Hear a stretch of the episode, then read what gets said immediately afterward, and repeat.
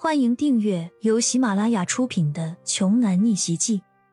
我有一条金融街。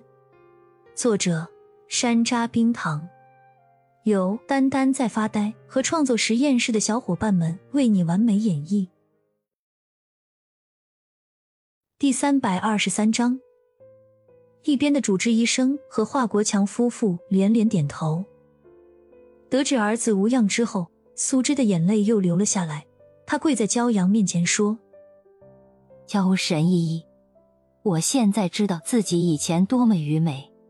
您放心，我以后一定好好做人。”华国强则是拿出来一张支票说：“这次真多谢焦神医了。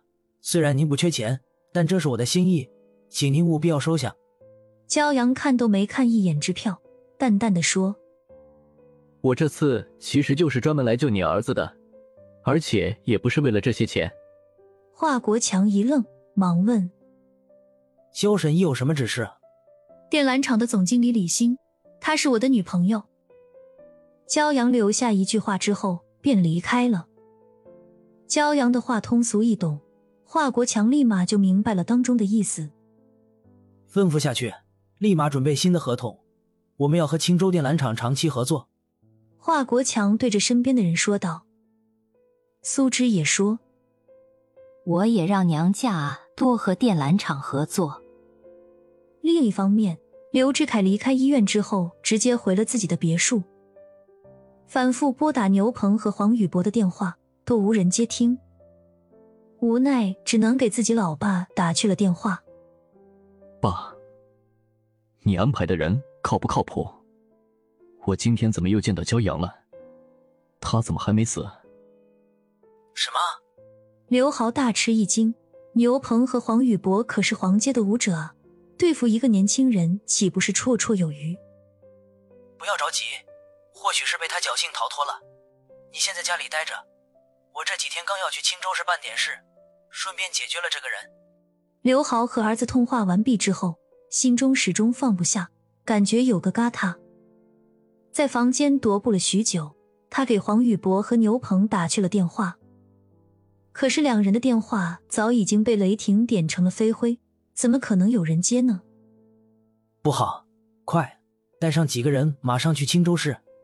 刘豪敏锐的察觉出了不对劲，作为刘家的暗卫，应时时刻刻保持联系。现在的情况明显是黄宇博和牛鹏遭遇了不测，刘豪一刻都不能再等下去了。能打败这两人的一定不是善茬，现在每多一分钟。自己的儿子就有可能多一分钟的危险。焦阳本来也是想处理完电缆厂的事情，直接去找刘志凯报仇，只是没想到焦二叔竟然破天荒的给焦阳打电话了。焦阳犹豫再三之后，决定还是接了。喂，焦阳啊，我和你二婶还有你弟来青州了，在火车站。听说你在青州混的挺好，这不是想让你接待一下吗？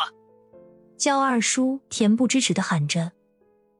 想起焦二叔之前在新县所做的一切，焦阳就觉得厌恶。到底是长辈又亲自打电话来了，焦阳只好去迎接一下。焦阳，在这儿呢。刚到出站口，焦阳就看到焦二叔一家拎着一个旅行箱，大包小包的走了过来。走吧。焦阳皱着眉走了过去，在心中犹豫了一下，还是接过了二叔手中的箱子。焦二叔一边走一边埋怨：“你怎么这么慢啊？我们都快等了十多分钟了。”焦阳一听就火大。虽然自己对二叔一家意见很大，但接到电话还是一点没耽误的就赶了过来，这样还嫌自己慢？我是开车来，不是飞着来。青州路上堵，焦阳冷冷的说道。焦二叔撇撇嘴说：“你的车不是很厉害吗？叫什么来？录什么玩意来？”焦阳面无表情的说：“路虎。”对，路虎。你的路虎不是很贵吗？应该跑得很快啊，怎么会被堵上呢？焦二叔根本不了解城市的堵车。他以前去过最远的地方就是新县县城。这次没开路虎。骄阳随便回了一句，懒得搭理他们。本集播讲完毕，想听更多精彩内容，欢迎关注“丹丹在发呆”。